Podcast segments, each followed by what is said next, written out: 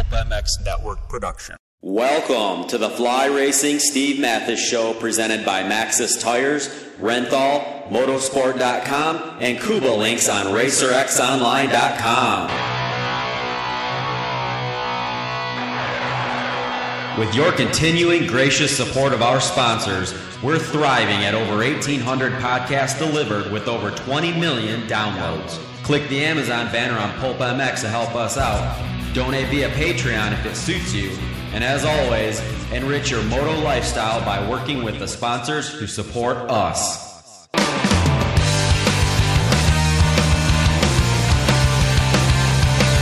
The original Moto Podcast, featuring legends of the past, stars of today, season previews, race reviews, introspection, opinion, facts, and laughs. Here's the voice bringing it all to you, Steve Matthes.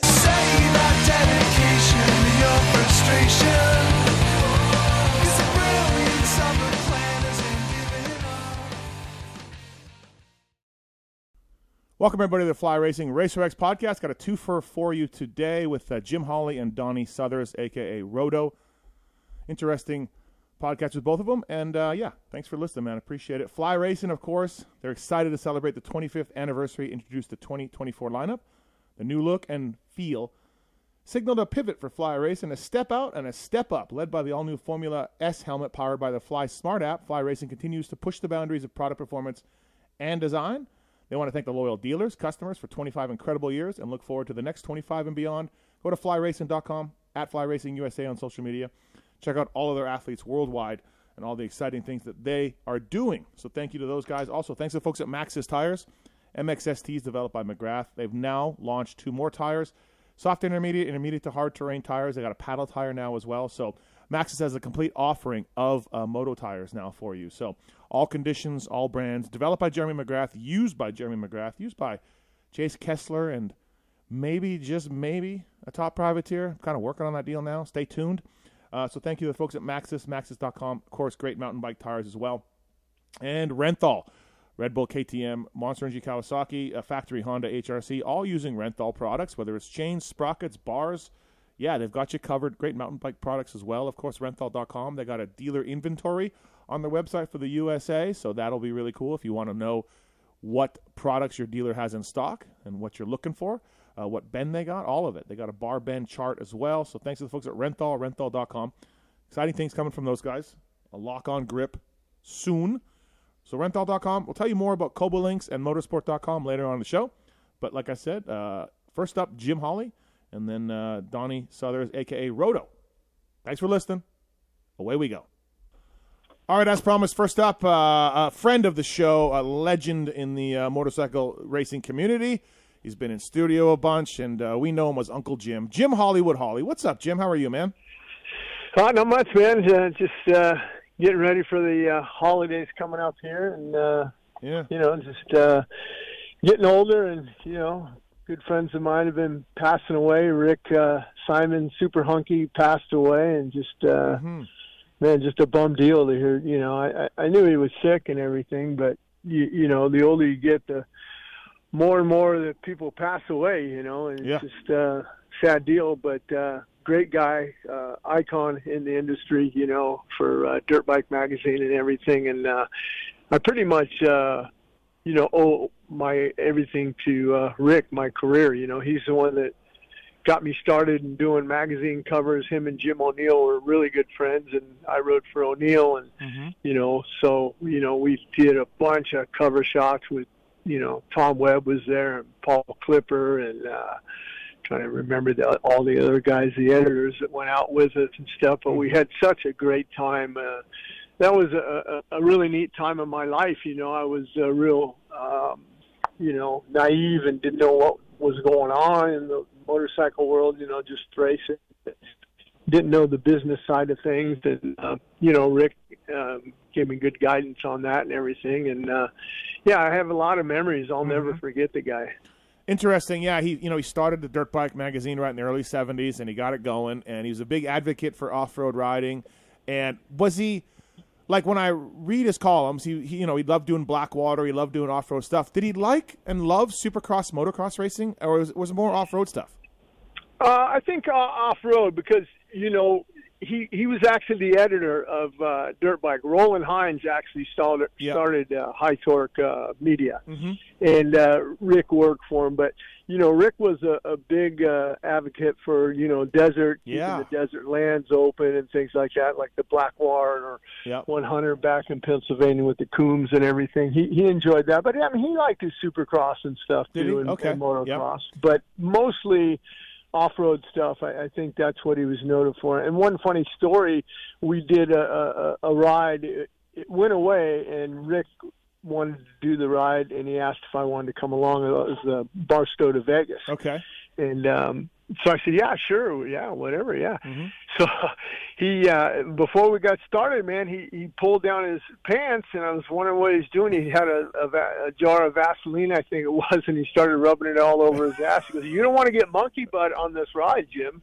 I go, "What do you mean?" Because well, we're going to be in the seat a long time, man. You you want to have it, you know, you don't Yeah. want to have it chafed by the time you get to Vegas Uh-huh. or whatever. So I grabbed Oh. a handful of Vaseline and rubbed it on my ass. You oh know, but, shit! uh, yeah. Um. Oh, it's interesting. What was he like as a guy? What was he like? Um. You know, obviously we all read him and we all knew him. Uh, he's a really funny guy. But uh, as a boss or as an editor and as a friend, like, what was he like?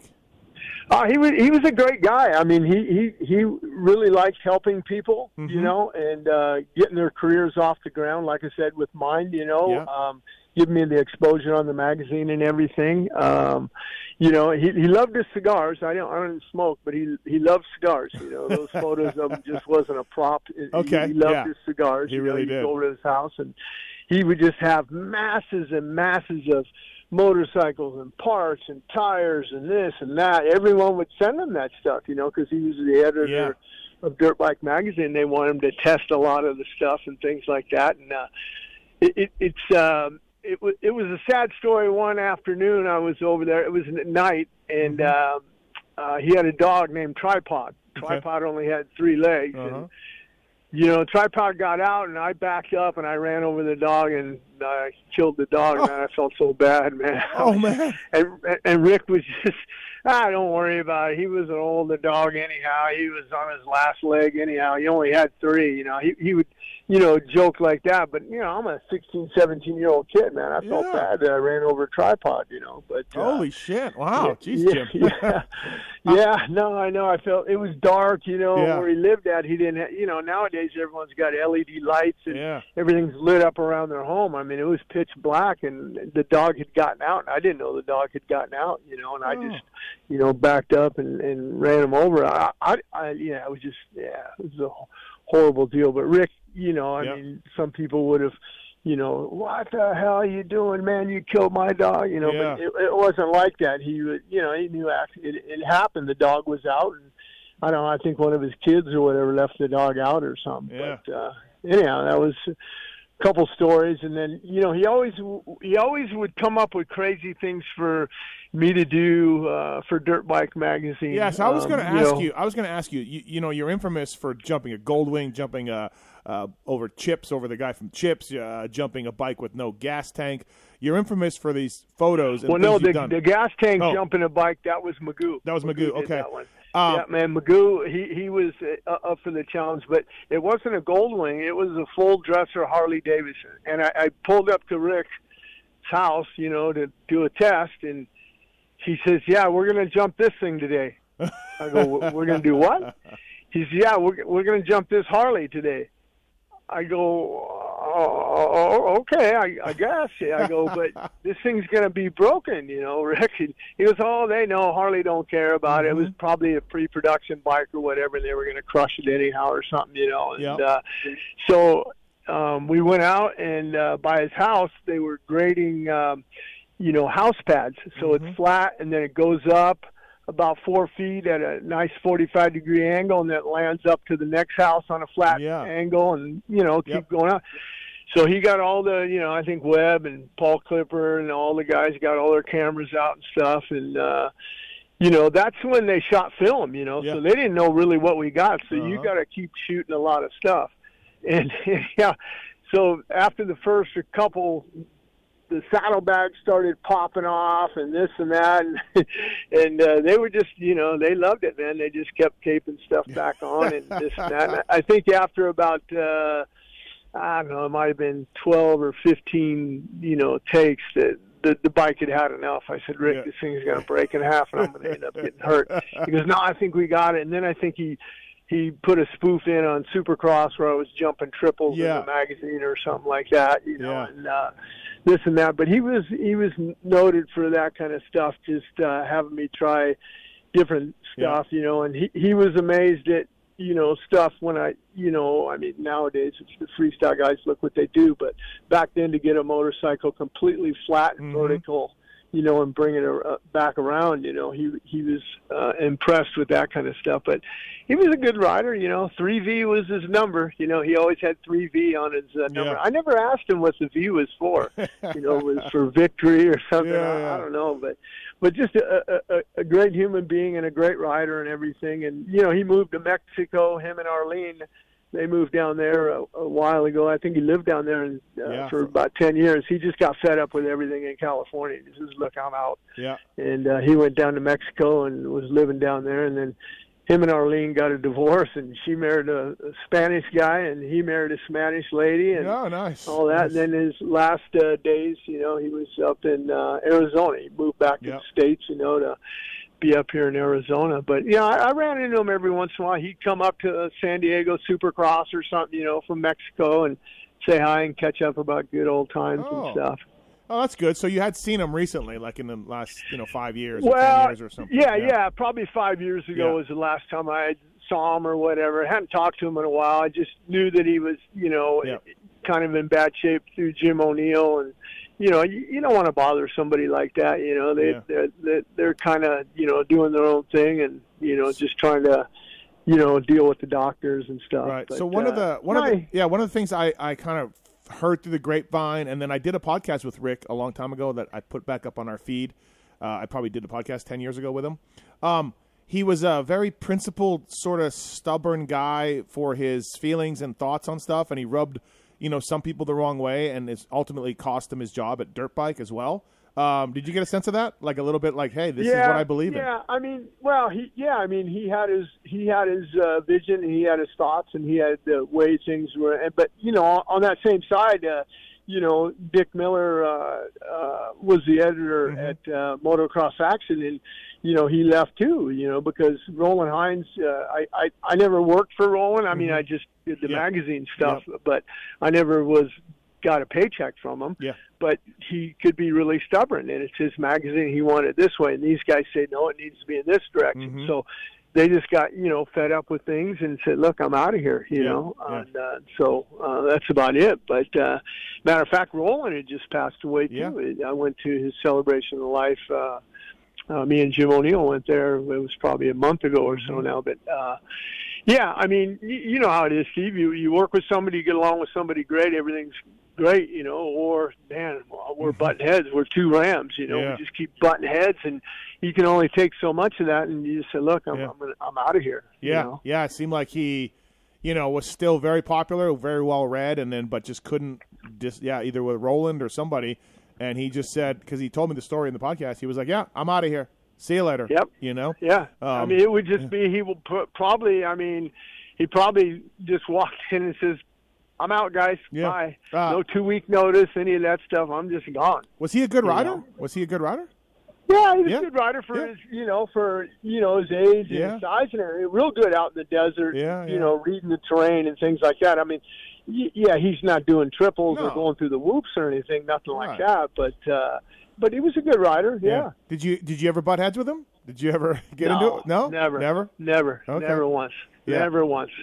Yeah, no, I just, you know, I, I did what he asked, Mhm. and I did it to the best of my ability. You know, like jumping the Harleys and stuff. And Yeah. and he noted that, you know, he wasn't jumping the Harley, but I, I did tell him, you know, that hey, I, this thing's going to bust in half, and I'm going to end up getting hurt, and then I won't be able to go to the next Supercross. You Yeah, know, right. because it, it, it's going to be a catastrophic. uh failure on the bike, and Yeah. I'm gonna be right on the middle of it. Those Right. things weighed a lot of lot of poundage back then, you know. Really uh, cool. Also, I jumped a BMW for him uh, at Cascade Motocross Supercross thing. We did a BMW jump, and that, was more the dual purpose bike, you know. Mhm, So that yeah. was a little bit better than the full dresser Harley it's with so with the running boards. yeah. So he he's the reason you you you got started dirt bike. I didn't really know. Abs- yeah, I didn't know how it all came together. I didn't wasn't sure it was Wolfman or Clipper, yeah. but yeah, it was Rick. No, no, it was uh, Rick and uh, like I said, Tom worked for him, and Yeah. Paul Clipper, and Yeah. uh, I'm probably missing another guy. I'm trying drawing a Tol- blank. but, Tolleson, uh, T- uh, Tolleson, and then also Ron Larson, Larson, Lawson later. Yeah, Lawson's the editor now, Yeah. but yeah, Tim Tolleson, he was there. That's yeah, yeah. Uh,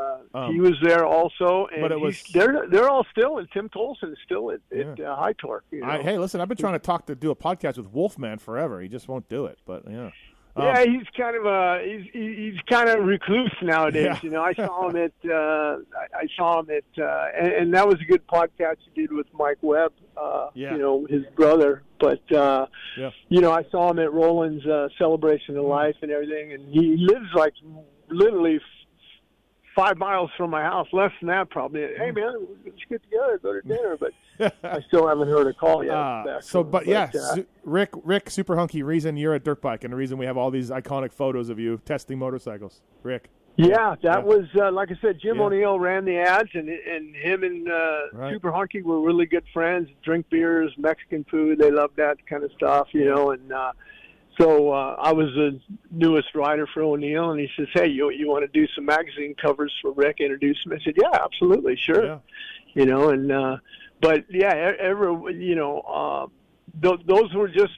I, I worked for free. I Yeah. didn't get paid for any magazine covers or any of that. But I just thought that it would get my name out there and help me with my racing career. People would, you know, follow me in Supercross or Outdoor Nationals. Hey, that's Jim, man. That's the guy that did that. But yeah, there was a lot of our iconic riders that did covers. You know, Kenny Mm-hmm. Zahrt did some where he was jumping the motorcycle and he reached over and kissed the front fender. You know, and Danny Magoo Chandler. Simons, you know, Steve- jumping the Mako Simons was- sideways. and, yeah, yeah. yeah, just ton of people, you know, went through that magazine, and Rick, you know, helped every one of them. You know, Yeah, yeah, it's, it's real. It was a real cool time in our sport. Like motorcycle sales were off the chart charts. Yep. Um, you know, Jody was doing good things with MXA, and, and I imagine they were just they were probably Roland was probably making so much cash from ads and magazine sales.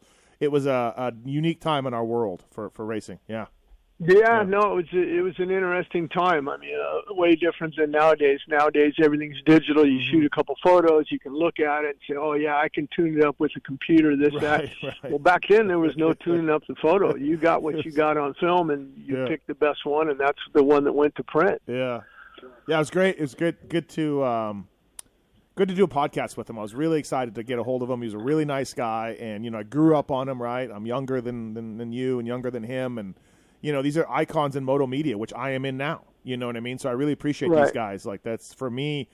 You, Right. think, you think of Jody, you think. I mean, Jody's got his stuff, but you think of Jody, you think of Rick, you think of Webb.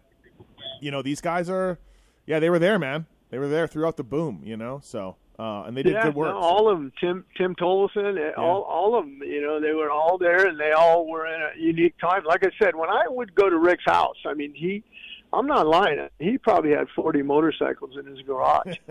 Uh, you know, just everybody testing different. And he said, "Hey Jim, if you need to borrow a motorcycle, you know, you need to, you need to train or anything." Because he knew I was on a limited Yeah. budget in the beginning of my career or whatever. So he goes, "Hey, we got this Yamaha. You're more than welcome to go hammer some motos on it." So he he, he was like, "Hey, you need some tires, man? You need some uh, Really? Dunlop Yeah, yeah, tires? yeah. I got that. You know, take take a few of these, man. They just send them to me by the truckloads, you know, and stuff. So." You need any other gear or anything? Well, Right. no, that's right. O'Neill's Yeah. got you covered. But that he, he he always used to say, if he if he don't give you a jersey or an extra pant, I got plenty of extra O'Neill stuff all over here. Okay. Yeah. Nice. Nice. He was that kind of guy. You Right. Know, just uh, as a kid, you walk in and you, you go to his uh, garage and you're just in awe. And, and same at Tom Webb's house and and stuff. You Yeah. know, I I go over to Tom's house and. You know, next time you see Tom or what, you can ask him. I, I trimmed up and mowed his yards and trimmed up his bougainvilleas. You know, because I just felt those guys, you know, did a lot for me in my career, and if Yeah. I could help them out, they were busy, you know, doing stuff and they couldn't get to their gardening. And I don't mind doing hard manual labor stuff. No, so, uh, yeah, I, w- I was more than happy to help those guys out. You know. And the guy was still your friend after you ran over his dog, Jimmy. Yeah, Yeah. yeah, that was. I feel so bad, man. I just, yeah, it was uh, one of those things. So, Yeah. anybody listening in, if it's dark outside, and they got dogs. Just make sure that the, you know, Rick should have been out there with me. I said, hey, Rick, Yeah. come out here and make sure Yeah, your make dog's sure your not tripod. or whatever. I couldn't see the tripod. Yeah, four tripod. Uh, but well, that's what yeah. they used to use on, on cameras, tripods. You know, Yeah. so that's why he named his three-legged dog tripod. Yeah. Uh, well, good man. Thank you for sharing some memories. Uh, you were definitely you knew him well. You knew him. I think you probably knew him better than anybody I know. You know, like uh, you were around him that much and and and talked to him that much. So, um, yeah, I figured you were the first guy I thought of when I wanted to kind of talk about Rick Sieman. You know. So, Yeah, no, like I said, I'll, I'll never forget the guy. I, I owe a lot of uh, my success to him as far as not as far as writing, but knowledge on Mm-hmm. how things work and uh, all that good stuff. So, anyhow, my pleasure. Awesome. Anytime. Thank you, Jimmy. Thanks for the time on the Fly right. Racing Racer X podcast. Thanks, man. All right, take care. Bye. All right, everybody. Next up on the uh, Fly Racing Racer X podcast, a gentleman that uh, is kind of breaking into the moto media game uh, the last couple of years, whether it's with Pulp Fantasy, whether it's uh, with Pulp MX, whether it's with Racer X or his own channel. Donnie Southers, aka Roto Moto. What's up, Roto? How are you? Good, good. I appreciate you inviting me into Matthes Manor for the uh, the pulp employee dinner. Yeah, we had a nice employee dinner. You actually flew out from Ohio. I don't know if your location was supposed to be secret like Batman, but I just gave it away. But- Yeah, no, no, no. Everybody, everybody knows I'm from Ohio. It's the middle of nothing. Yeah, Why? yeah. Yeah. People, how did you get a job in Ohio? Great question. Right. Yeah, absolutely. Uh, so, yeah, you came out from Ohio for the Pulp dinner on Friday night. E bike ride. Yeah, Uh, you know, you got the whole experience. I did. Yeah, Yeah. I felt like yeah, I felt like a, a rock star. Um, so yeah, no, thanks for doing this. Appreciate it. I think people will get a kick out of uh, sort of how you got your start in the industry a little bit, and sort of maybe some observations um, from the industry that you know you kind of get started in. I, I mean, I've been in this you know for my whole life as a mechanic and then a media guy, and sometimes you you're either jaded or you don't understand what maybe quote unquote the normal guy goes through you know to get into this industry a little bit right? Because i kind of just fell into it. So uh, i think it'll be interesting to talk about for sure. Uh, i guess a little bit of your background though for moto. Tell us a little bit about like r- growing up riding and all that Yeah, so I got my first bike. I was three. It was a JR50. I don't know why my dad went with Suzuki route instead of the Yamaha route, but um, got my first bike. I actually raced flat track. My dad's best friend was a big flat track guy. Like Yep. he was a huge. I mean, he still was up until he died a few years ago. Like a pillar of the Ohio flat track scene.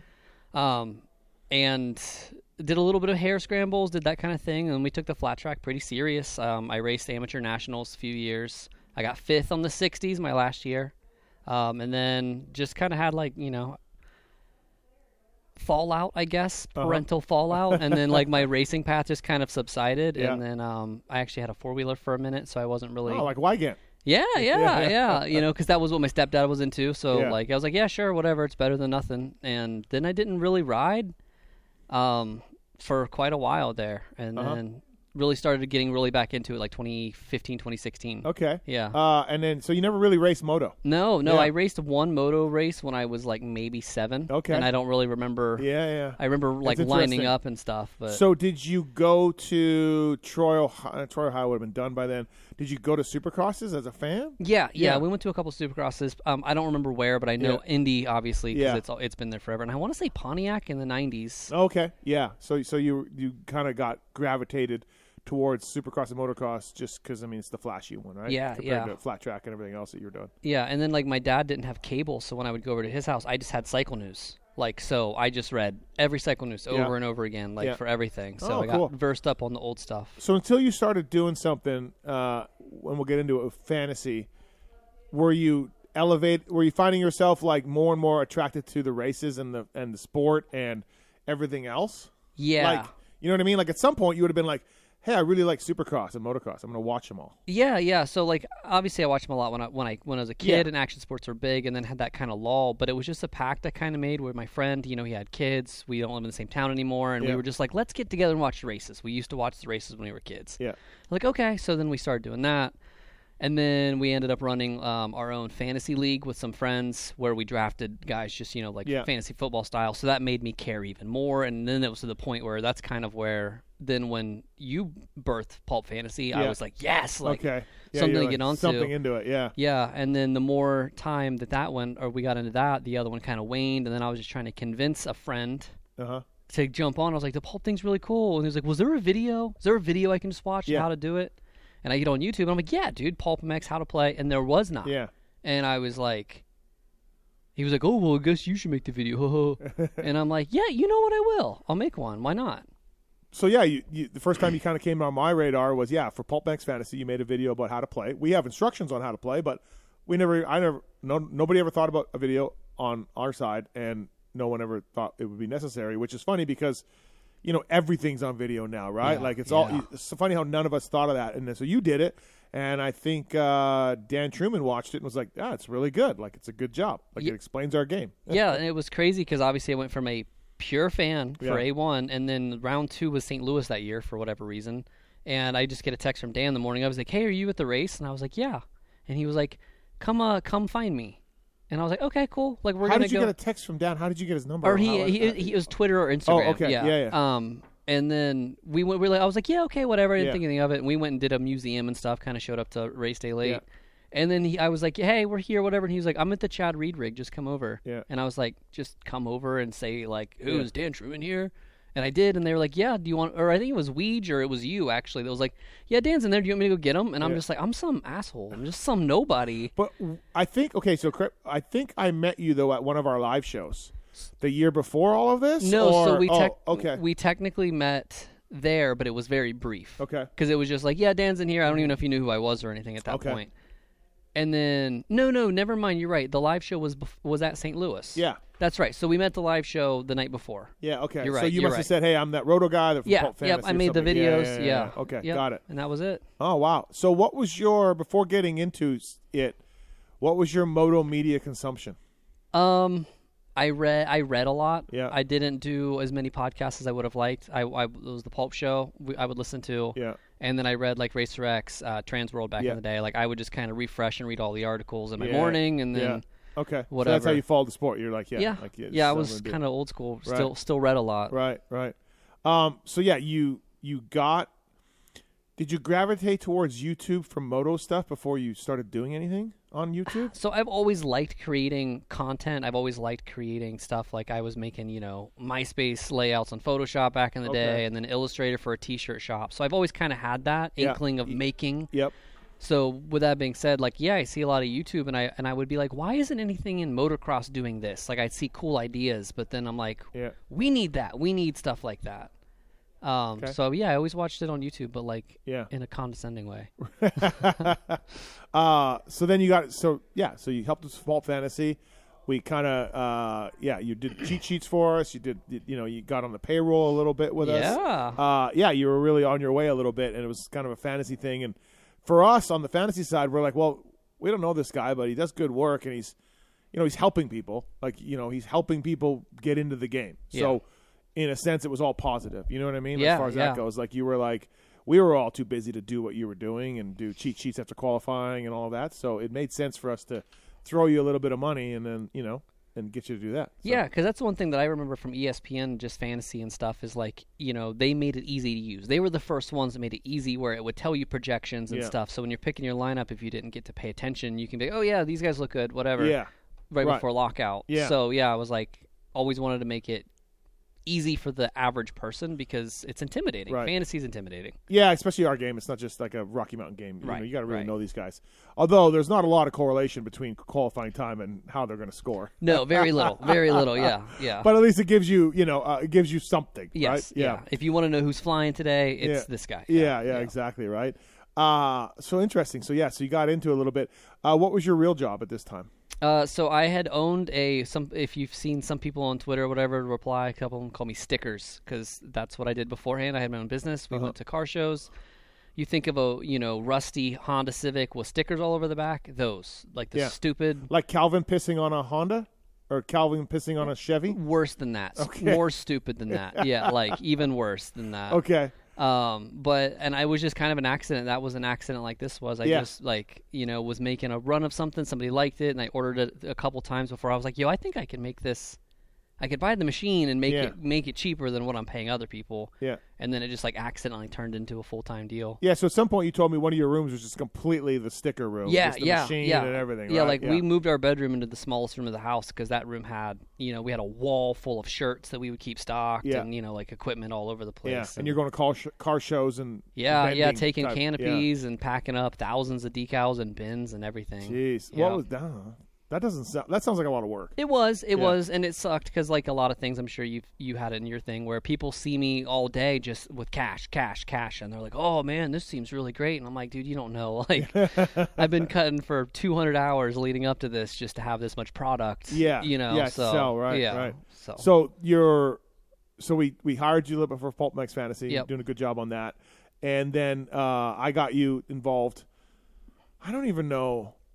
Did I? So at some point you took over the Pulp MX Show Instagram account for posting clips from the show. right, yeah, right? that was yeah two years ago, October, I want to say. Okay. it was September, October, and I remember the first big one was the Stu episode. Okay. that was like right around that time was Yeah. when he came on. Right. Yeah, and that was where I was gonna like let's make let's start doing thumbnails for the YouTube Yeah, videos and yeah, because Marks was that. Mm-hmm. doing it. Travis Marks was doing it. And he was doing a good job of it, but he was. It's just another thing that he was too busy to really keep on talking about. Yeah, you know. yeah. And I was like, hey, like, started hearing. Um, you know, we'd been on YouTube already for a few years, but I started, you know, people, people like, you know, because nowadays no one's going to watch the whole Pulp Show on YouTube, or very few people. Right. People like clips. They like it uh, easy to digest. They want it easy to watch. All of that shit. And so I was like, well, we got to get more smaller clips on YouTube, and Marks is too busy. So Yeah. this guy seems like he makes YouTube videos. yeah, Yeah, yeah, meaning you. Yeah, yeah. And, I, and that's something that people have always complimented me on about being like this was short, it was to the point. You know, like get rid of Yeah. all the fluff. It's Yeah. hard as as an artist or anything of like trying to be like ah we don't need this, we don't Yeah. need this, like and cutting it Right. down. But at some point, still doing the stickers for the cars, Yeah, still doing fantasy. You started your own YouTube channel yeah. So to just sort of do like, I don't even know if it's hot takey stuff, but information, Sure. uh, um, injury updates, uh, team updates, that kind of stuff. Yeah, yeah. So obviously, I was doing the fantasy videos there, and then when we started doing fantasy together, I moved him over to the main channel, and then I was like, "Well, what am I going to do with this? I already made it. It's got subscribers, whatever." Yeah. And that's when I was kind of just being like, you know, I don't know. I think what has helped me in this is like you touched on earlier, is you've been in the industry forever. Mm-hmm. Is coming in, I had that immediate perspective of like, I'm still a fan. What would I want as a fan? Yeah. And that was still like, you know, fresh. So I would be like, you know, why is it that there's nothing on Sunday? The Yeah. race happens and we wake up in the morning and every other sport has hours of content of like breaking down what Mm-hmm. just happened, but we don't because everybody's flying and Yeah. it is what it is. But I was at home, not going to the races very much and whatever, and I'm like, I could have that video up by noon. And so I just was like, can I do that? Can I make it work? And and it did, like, and it took off. And, And how many subscribers did you get or do you have? Uh, I have a little short of 20k. yeah, so for a fan from Ohio to build up 20K, Yeah. it's pretty impressive. Yeah, right? like it's Yeah. not. Yeah, it's and it's it's it's just wild to see. You know that anybody cares or trusts me or whatever. Like you know what I mean. Like what's my credibility? Like, Yeah, but right. but it's been fun. Yeah. Yeah, along the way, I mean, we'll, we'll talk about it in a second, but not everybody's super stoked. Yeah. It's hard to do that, right? Like, Yeah. and we'll get into that. But so you're doing your own channel, yeah, and then O'Neill comes on board at some point, right? Like, just Yeah. sort of organically. Yeah, um, Um, that was weird because I just got a DM on Instagram from the O'Neill page. Yeah. it was just like, "Hey, I'm so and so. Right. Want to talk?" Yeah.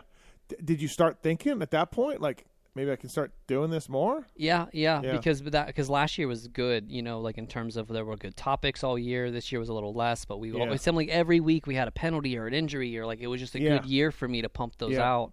Now, I've often said, and I stand by this, and people are, who hear this may get mad, but there's no, I'm not on Facebook at all. I have an account, but I never check it, and I don't check the pulp stuff. So Facebook, I don't know about, but Twitter, Instagram, um, and YouTube and RacerX comments.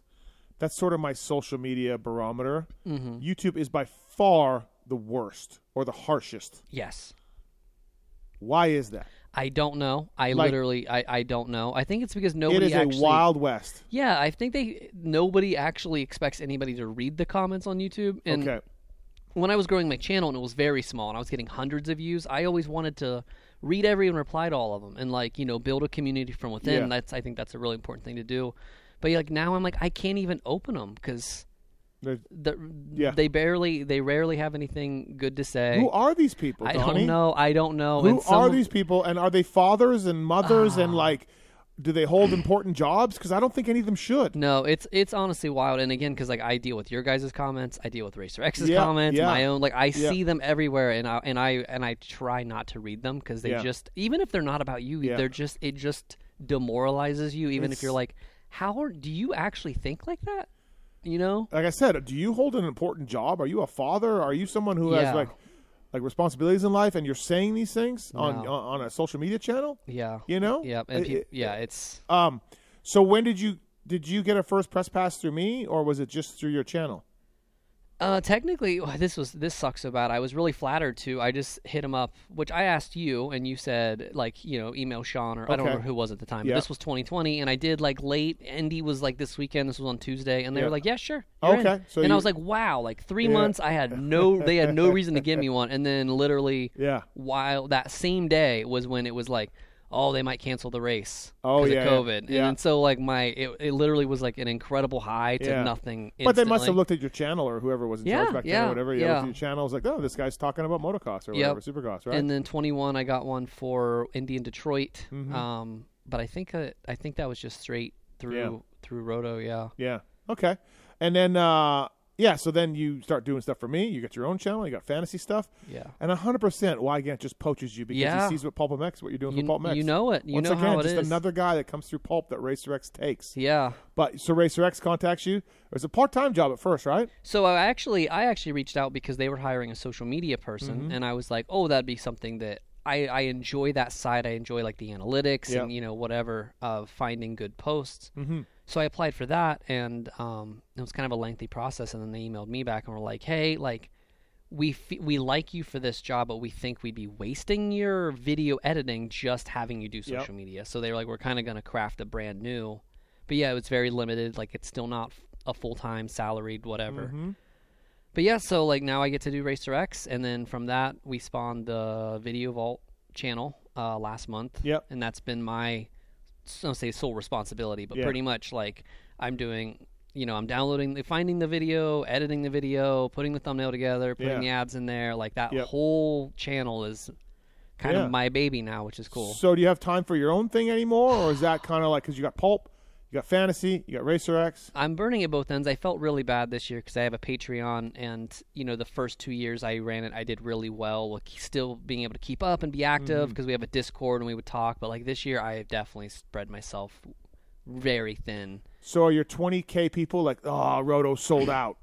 Did you get a little bit of that? I did get a few people, um, and, I, and I ran into it, so we we might talk about it more. But I've I've had the biggest growing pains I've had is when you stop being a fan, when you stop being perceived as a fan, Yeah. and you start being perceived as a moto person. Yeah. So I've had that where people just kind of like, I don't know, you can feel their changing perception of Yeah. being like, oh, look at this fan Now- guy that's yeah, doing it, to yeah. like, oh, this little media guy. Yeah, like uh, he Roto used to keep it real. yeah, And yeah. now he's just paid by the man. yeah, Yeah. and yeah, it was weird. It's just weird vibes. Meanwhile, I say whatever I want on any show I do, Yeah. and nothing ever happens. No, but, yeah, but no. somehow we are part of the establishment, Yeah. right? I, I don't know. I don't know how Yeah, it works. right. So you had a little bit of that then. You yeah, did- you yeah, did have a little bit yeah. of And that. I was just like, whatever, man. I don't know, like. We Right. can't do this for free forever. Like, Right, yeah, you know, it's yeah. it takes a lot of time and effort, and Right. Uh, it is interesting to see for sure. So, um, what's been your overall? Um, and look, you've been in press boxes with us. Mm-hmm. Uh, you've heard you've heard a lot of inside conversations, you know, between riders, between guys like me and Weege or whatever. You've been a part of a lot of uh, Racer X meetings where inside stuff is is talked about. Um, but then you know, you not that long ago you were a fan. So what's your what's your impression of the media in our sport? Like It- just, I mean, just let me have it. it's Both barrels such, if you it- can. I Yeah, can yeah. it's it. it's such a wild west loose program, and sometimes I look at this castle built on literally toothpicks, like a foundation of toothpicks, where it's you're, it's so big, and then when you get in and start looking around, you're like, this is Yeah. how did this, how did it get this big? Like Yeah, it was like not yeah. like luck, but you know, like it was not built the same way you would think, where it's like structurally uh, good and it gets big from there. Yeah, I always laugh because people think of the MX Sports and the Racer X and like big, massive uh, um, uh, collusion and big, massive plans to get the right message out and get the right wording out and the Coombses and M- and then if you're behind the scenes, it's literally just whack a mole because there's new problems every day, Yeah. and no one is planning some elaborate conspiracy of facts No, to fool no. The public. Yeah, like no. it, we're all just treading. You know the uh, the ducks that's uh, cool on top of the water Uh-huh. underneath. They're just paddling. That's what we're all doing because we we work really hard and we're a little understaffed and Yeah. right and all of that. And we get it, and I don't know what it's like in other sports, but yeah, we'll just get it where you know we'll be we're, we're literally like we write this story. Well, we don't know when it's breaking. How do we not know? Because the people that are breaking it don't even know. Yeah, you know, like yeah. like Prado came came over. We knew we knew that was going to happen for like a month, but it was literally like I was on hold for three weeks of being like, well, it might be this week. Yeah. So we might need to Yeah. make a video on it right. if it right, happens. Yeah. The the part that I like and I and I truthfully have railed against it on my shows. Like we are pretty unprofessional. Mm-hmm. We are like you know like there's a lot of lies. Just people who just lie to you, right? And they don't really have a lot of um, character about that. Like if I have a team manager or a rider who doesn't want to tell me, you can just be like, "Hey, man, I can't tell you that, but we're still friends." Yeah. Um, you know, not a problem. But sometimes in our sport, they just lie because it's nobody has a background in media relations, nobody has a background in PR. True. No one kind of knows how to handle things on a professional level. That's the bad. Yeah. The good is that I can text Chase Sexton right now and get an answer to what I need. Yeah. And I can't, you know, uh, an NBA guy can't text LeBron James and get an answer for what he needs. No, no. There's a clear deline- delineation, delineation Yes. between media and athletes in other real sports, quote unquote. Yeah. And in our sport, no, like Yeah. it's it's not, and that's so. Part of me, when I rail on about some of the inconsistencies and unprofessionalism of our sport, part of me also thinks, well, like the fact is that I can. It's so unprofessional that I can make jokes with, you know, team manager, Yeah. you know, or whatever. Yeah. You know what I'm saying? Yeah, hundred percent. yeah. And, and I think that that comes with a double-edged sword because because you have that access and that relationship, you we all do want to keep it up a little bit. You know what I mean? Like, Yeah. And I think that where that's where you know, um, me and Weege have had that conversation of like we can't be as rude as say like the the the first take guys on ESPN Yeah. or whatever because they don't they don't need to talk to No. them next weekend. Bill and get Simmons doesn't need to be in the pits. Yeah, he No. will never ever need to interact with them directly, No. and we do. Yeah. It's literally Yeah. our job to. Well, like I feel like I'm one of the harsher media guys out there. Like I call as I see it, and I and uh, but but guess what? I got to go in the pits and look at these people at riders meeting or track walk or walking through their tent or whatever, and whatever I have to say to them, I have to justify because that's just part of being a human being. Right. So like there's nut jobs out there on YouTube or whatever that can just fly off the handle and make stupid conspiracies and say that this team's failing and this guy's doing this, but they don't have to go in the pits No. and you know um, i think that that's important like Yeah. I, that's important to be like i have credibility if i say something that you don't like i'll be in the pits Yeah. um, which we have to watch Yeah. know? like Yeah. we have to but on the other hand you call a spade a spade too Yeah. you know so Yeah. so it is funny yeah what you said about the the casso being held up by by toothpicks is a neat analogy because yeah sometimes it is Yeah, yeah, and in the series too. Like obviously, it's nothing in particular, but just everything is everything is last minute. Like some of the announcements from teams are last minute, or I mean, if I feel like people think we're joking sometimes, but like no, we literally don't know. yeah We will not know who's riding east or west until Wednesday, like when everybody else does. Yeah. Like they, because they literally haven't even figured it out yet. Yeah. Some of the teams. So, um, but you've also you've ran afoul of Feld a little bit Uh, yeah. for some things you've done. Jerry Robin, not a fan. no. Um, you know, so you've you've seen the side about you know talk about what I talk about. You got to see these people Yeah, in the pits, yeah. and you got to talk to them and whatever. Like you know, Feld has not been happy with you grabbing some things off of their TV show and doing videos, and Jerry hasn't been happy about things you've made about fantasy Yeah. jokes, and I'm sure I'm missing some. yeah. But so you've you've exper- you went from a fan in Ohio Yeah. that had no consequences Right. Right. and, now you've been dragged into some stuff. Mm-hmm. Uh, so is that, what's that like for you? Like, how do you handle conflict? it's again that thing where and, and this happened where I tweeted um, I tweeted about a writer and it was actually the pulp chat that was just like, hey, like you know, just a reminder that we need to get jerseys from these guys for fantasy Oh. for things. So like, just a reminder because you're part of the fantasy team now, and it Oh. was just one of those Yeah. where. As a fan, because it was like my first time working with everybody, but I was like, yeah. I have transcended. That was the first time I was like, I'm not now not just some idiot fan that has a couple followers. Yeah. I am now somebody that Right. yeah, it does matter. What did you tweet? Do you remember? I don't even. I don't yeah. remember, but because it was like it was a silly, but Yeah. it was it was just a a low level mockery kind of tweet Okay, of me just making fun of something Right. that didn't it didn't matter. yeah, yeah, And again, that thing of I'm like, but I don't need that low hanging fruit anymore. Yeah. That that maybe I did because you're you know when you're trying to get started in any of this, it's got to be engagement. It's yeah. see and be seen yeah. get your name out and I'm like, yeah, I don't need I don't think I need to hit those jokes anymore. So Right, right. so same with like the Jerry thing. It was just, you know, whatever. It was silly things and I mean, it's things that we've said. yeah, yeah, but yeah. But but I don't have that rapport Yeah, with him, yeah. and and I and I respect that. That might I can see where, especially if he's like, "Who's this guy?" and then Yes. he's never heard of me, but then he looks and I work for you. Yeah. And Racer X, it's different than when I'm just some asshole on Yeah. the internet. Yeah, Yeah. So I and I feel bad. Like that was, you know, yeah. not. It was definitely a big like, yeah, I need to do better with that. We'll get And, there. Hey, listen, uh, we all make mistakes. Nobody's Yeah. perfect, including myself. So, so I get it. Uh, but I get a sense of like, yeah, you're like, as you, this is your full time job now. Yeah. Uh, it's like, hey, man, yeah, I don't really want to be the asshole all the time. Yeah, yeah. But I but I have the kind of I'm the kind of person where like I will eat it. I will eat Yeah, my you know, I'm yeah. like, Yep, I said that and that was Yeah. that wasn't a great take. I'm not gonna delete it and try and yeah. I'm just like I'll just just Yeah.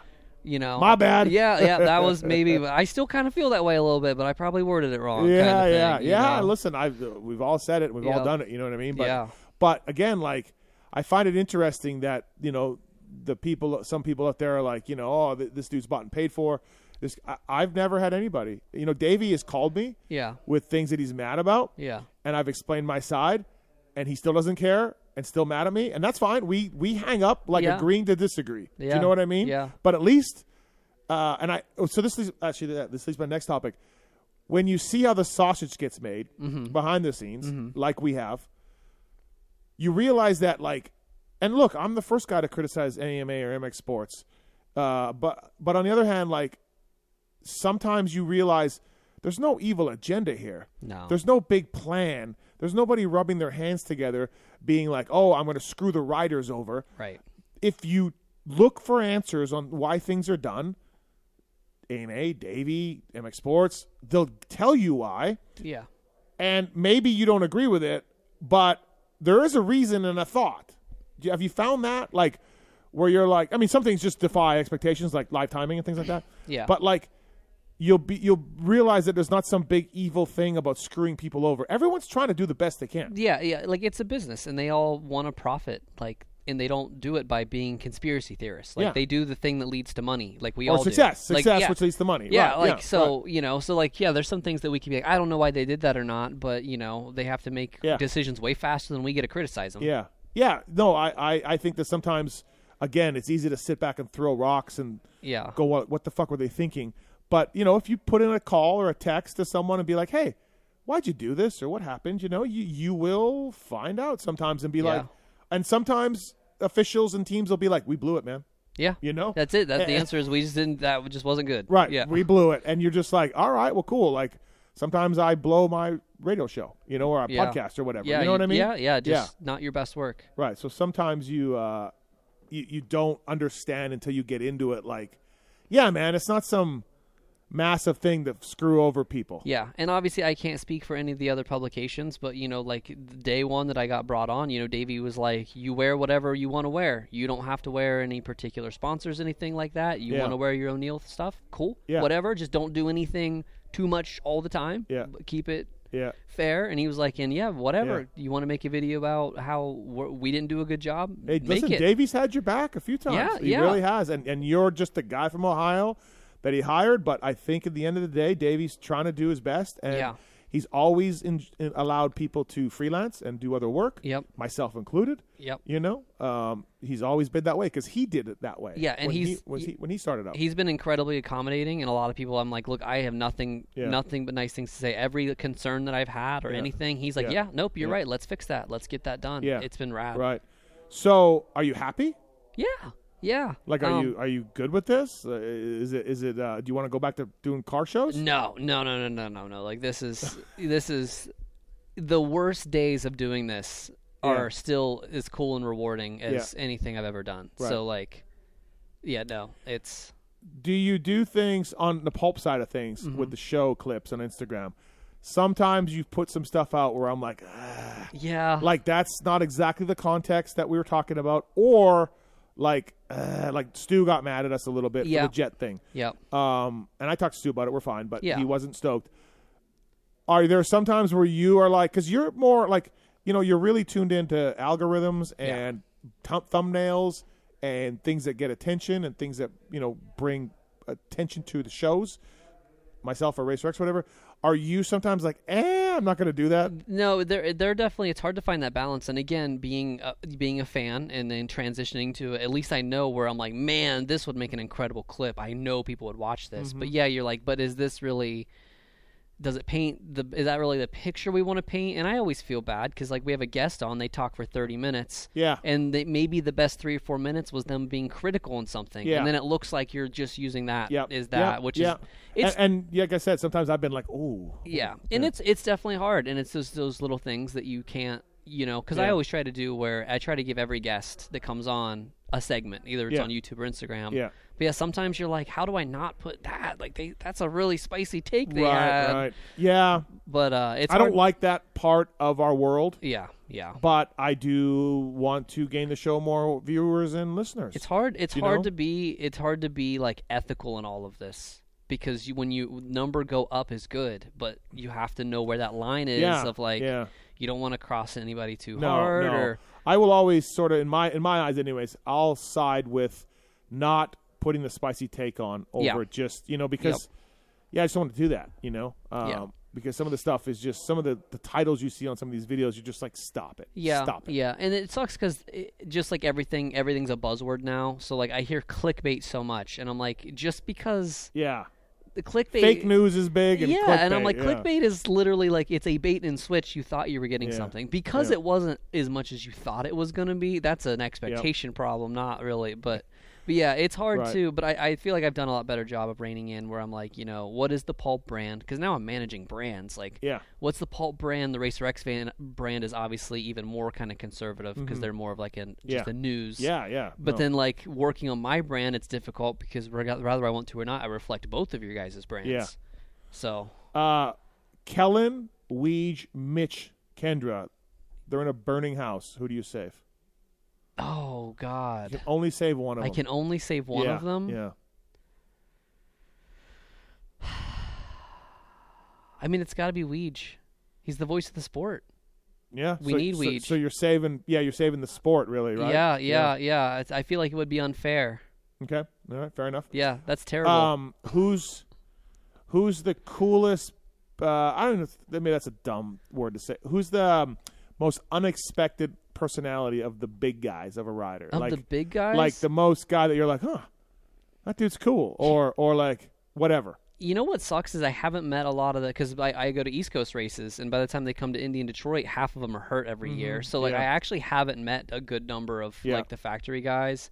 But I will say, even for being, you know, little little baby media and stuff, and like when I would do the post race shows, uh, and we got to do them live sometimes, Mm-hmm. I would say Kenny Yeah, despite being that he has been in this game for so long, so many years, like he did the podium, whatever. I think this was at Nashville, and they don't have to do media with us. Yeah. If they're on the podium, they do not have to do the regular media, like they, you Yeah, know. yeah. But he always would be like, "Yep," and I could tell that he was kind of like he didn't really want to, Yeah, you know, like he's ready to go. Yeah. But he is like, "Nope, I will do it." Yeah. And even at this point in his career, he's still doing that every yeah. time. And I feel like he doesn't give you canned answers in those. Like he's good. Yeah, Like yeah. after once you get the interview going, Yeah. he, he'll he'll talk. Yeah, you know. yeah, and he will, and Yep. and and so I was just been really Right. impressed by that. Of like, it's not like anybody disrespects That's me, but that's that- professionalism. Yeah, he went. Re- yeah. He he would always go out of his way, even if he just you know that he just wants to go back to the truck. Like, Uh, what about privateer guys? Who do you find yourself really um, gravitating to or enjoying talking to?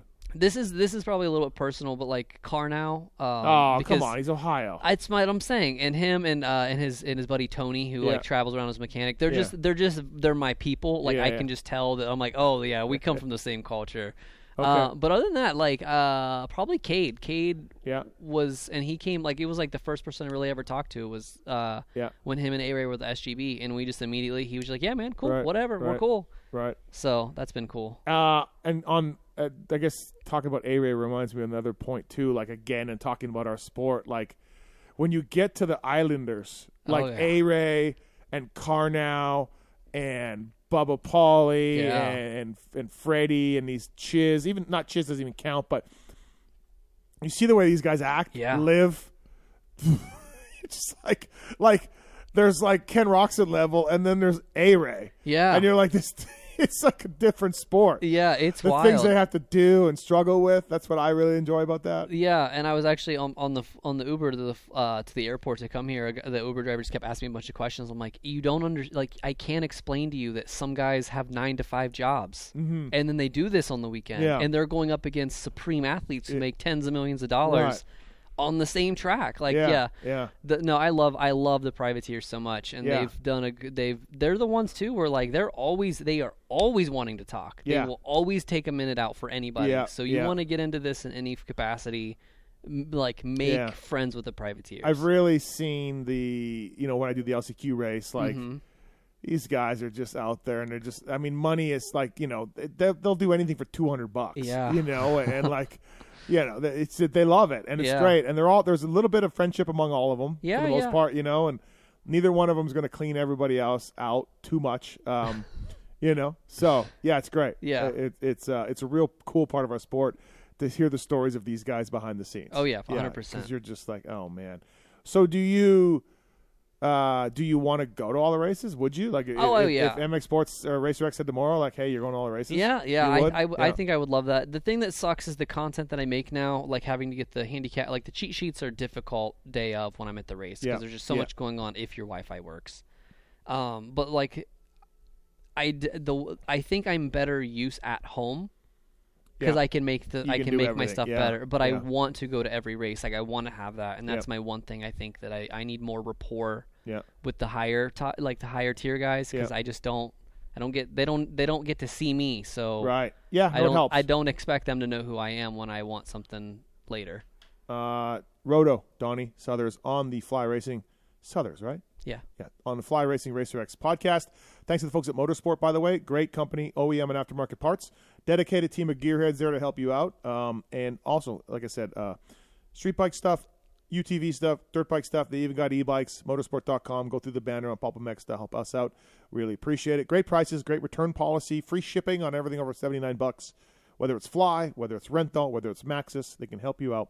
And thank you to the folks at Kouba Links as well, lowering suspension link, everything from Aprilia to Yamaha. Look, you have a what do you got? A Kawi? What what what, do you have? A KLX 230. Yeah, well, you can get a Kouba Links. You can lower Yeah. that thing. You're a smaller I guy. I, it, w- it wouldn't be a bad idea. Right, we got a yeah. Kouba Links co- code PulpMX to save free shipping based up there in uh, Boise, Idaho. Everything from uh, Aprilia to Yamaha, like I said, and uh, they'll help you out. Lowering suspension link, so get some more confidence, uh, have some more uh, plushness in your suspension. Use the code PulpMX at Kouba Links to save. Um, but you know, not going to the races though, Donnie. It does sort of like not allow you to see the banter with Dark and everyone else. Dark Yeah, Side, our yeah. buddy Dark Side. Yeah, I miss out on a lot of it, and I'm pretty sad about it. I mean, that's he's Yeah. when he's at the races, it's great. Yeah, and that's the other thing too is I, I wish more people got to see the media. It's it's it's a sideshow. It is its own Saturday Night Live episode in the media box every time. Yeah, yeah, I think so. Um, can you please confirm that uh, I do not hold court up there? You do not- not, You do not hold. I do not hold court But I there. will say it is interesting that where you choose to sit is where the re- is is is the the, the, the epicenter of. I mean, do you really think so? Uh, yeah, I do. Okay, but I don't do that on purpose. No, I'm just saying that where Like- you where you maybe it's because you're there earlier than I don't know, but Yeah. whatever it is, you, whenever you sit somewhere, it feels like everybody gravitates towards maybe, you. maybe, so, but I, that's just because yeah. I've been in these fucking races yeah, for so long. yeah, you know the good spot. I do. I do know where the TVs are, Yeah. plus the good spot to watch the start and the whoops or whatever. Yeah. So, uh, no, you're right. We have a good time. Like, I was just telling somebody the other day about the job in our sport, and I'm like, yeah. They're like, man, you travel a lot, and I'm like, yeah, like it sucks, but I'm like, I'm watching a dirt bike race all day long and making jokes with my buddies. Yeah. That's what I told them I do. Yeah. And it's not far off. No, well, it's it's one of the things that I don't think people understand is that my, my cousin was asking about, and he was like, "Oh, like do you is, do you get to watch the races and enjoy them anymore?" And I'm like, "That's the one thing. There's not much I can do for that three hour. We're just watching." Yeah. Yeah. And yeah, so like Yeah. we're in the press booth. We're, it's just like you're just watching the race with 20 of your friends. Yeah, and making some probably jokes that would get us fired, like, Probably. or whatever. But Yeah. you know what I mean? Yeah. Like, yeah, we're just hanging out, and Yeah. and so like, is that such a bad job? No, No, it's not. no, right. yeah. So yeah, if I ever had the opportunity to go full time, go to all the races, absolutely. Yeah, you would yeah, do it. I definitely missing out. Yeah, that's interesting. You have a you have an interesting career going on here, and you're just getting started, and you know you're you're. Uh, I don't know how much money you, I know how much I pay you, but uh, I don't know. So I don't know how much money you're making. like uh, total gross or whatever. But like you're making a nice living doing Yeah. co- talking about motocross and supercross. Like it could be a hell of a lot worse. Yeah, yeah, and and it definitely comes with its challenges because being you know full contract plus sponsorship plus you know YouTube ad revenue, all that stuff. Like Yeah. none of it's guaranteed Yeah. technically, and that's Yeah. definitely comes with its own levels of stress. Dude, tell me about it. I'm hustling too. I'm Yeah. the same way. Like, Yeah. you know, I mean, I guess I got the Racer X thing that's a paycheck every month, but I still got to do stuff for them. Yeah. But other than Yeah. that, like, you know, from all my sponsors to everything else, I got to invoice them and check on them Yeah. and follow up on them and, like, how's things going and, you know, like, yeah. but again, like, it could be so much worse. Oh yeah, it could be so much worse. I so- could be doing car stickers. Yeah. I yeah. could be digging ditches in East Texas. Yeah, yeah, right? or Like- both. I or mean, both. you know, yeah, yeah. right. I could be doing car shows in East Texas. Yeah. You know? But yeah, like so, I'm I'm always just grateful to be here, and you know, and I and I I encourage anybody that wants to get into it too. Like I've had people Yeah. hit me up and be like, "How do I? How did you do it?" And I'm like, "Just find a way to Yeah. make content that Uh, not already being made." Uh, good. That's a good point. Um, be original. I tell people that too. Like, Yeah. be original. Have something. Bring something to the table. Yep. Be funny. Be whatever. Uh, you know, yeah. I, how did I meet Anton? He was at St. Louis every year, just as a skinny kid helping out Transworld for Yeah. like remote photos, and you know what I mean. That's Yeah. he was he was you ten years ago. Yeah. You know, and I was like, he's always like, hey man, like you know, remember me from last year? I'm like, yeah, I guess. You know, Yeah. but, it was, but it was Anton. Like, yeah, So yeah. Um, yeah, and same with Kellen. Like you know, he obviously built up his YouTube channel with the video game thing, Yeah. and then that transitioned here to get Lewis and I have a theory that, that it's just a whole front for a drug operation. the video game SYS, thing. Oh yeah. yeah, hundred Okay. Yeah, Yeah, right. Yeah. Um, yeah, no, exactly right. And you get in, but I always tell people too, like, like again, you talk about waiting for Prado news or waiting for an injury news. It could be seven o'clock Ohio time, and someone's going to call you and be like, "Hey, Donnie, can you whip up a video Yeah. for this Forkner injury or Prado news?" And you got to tell Paige, your chick, like, Yeah. "Hey, hold on a second, I got to do this video." It- so, like, the flip side is it is you're working. Yeah, and, You and that's the, the that's the a good point you bring that up because yeah, it and and you feel guilty. Like I feel guilty leaving and doing stuff for myself because I'm like, but what if what if something happens? Yeah. What if that drops Yeah, or whatever? yeah. But I mean, and it happens where you know you're never really off. Yeah. And we've done it before where we've been out to dinner or something, and then I'll check my phone, and then something big just happened, Yeah. and I'm like, like we're not gonna pick up and leave this second, but I'm like, all right, we got to slam this thing down. I got to get home and bang out a video asap. sometimes if I get some scoop on Twitter Yeah. or something, I get a scoop on my phone for something, I'll be like, I could tweet this right now, but I'm probably gonna get a phone call from Davey or Weege, and it's seven, and I'm getting ready to go to dinner. I'll tweet it in the morning. Yep. You know what I mean? Like I really like. I'll be like, I'll drop this in the morning Yeah. because I know like no one has it, like whatever it is. Yeah, yeah. I'll have it. And I'll be like, I'll just do it in the morning, Yeah, that's fair. and sometimes I'll forget. Oh God! Yeah. You just leave that. Yeah, Dude, it's, it's there was for you. something. Oh, Savatgy to Triumph. Yeah, I knew that three weeks before. yeah, I forgot. and then I I was gonna post it, and I was out, and I forgot, and then I'm like, oh yeah, Savatgy's doing Triumph, and I think I was the first Yeah. guy to put it out there. yeah. But it was three weeks after found out. So God. you got to think about these things. Yeah. So Uh, yeah, and, it's difficult to Right. balance that, and then even that of being like, you know, Yeah. because like with O'Neill, I need to make a video a week for them. That's Yeah. our deal. Yeah. And sometimes being like, like I was waiting for the Prado. Yeah. I was like, oh, that'll be my fourth one for Yeah. the month, and then it just kept going, and I'm like, Uh. I'm gonna have to figure something else out, and there's no news. you sound like me with the privateer pod, where I'm like, I got to do a privateer pod. Yeah. Uh, hey, uh, hey Ray, what are you doing? Yeah, yeah, and you're just like, all right, I got an audible, and then of course, then the Prado news dropped on the first, which is the next month, and. I'm like, Ugh. Right, right. but um, so you're having fun. You're enjoying oh, yeah, this. Yeah, yeah. You're, you're enjoying this ride. yeah, Oh, good, man. Uh, yeah, you do a really good job. So keep it up. Thank you. Uh, don't get pulp in too much trouble with too much hot takes. I but- will do my best to please the Stu. Right. Yes, Yeah. exactly. Uh, but yeah, Donnie Southers, Fly Racing Raceworks podcast. Good job again. Congrats on all the work. And uh, yeah, man, uh, 2024 is coming up, so uh, we're both going to be really busy here shortly. Yeah, for sure. Appreciate you. All right.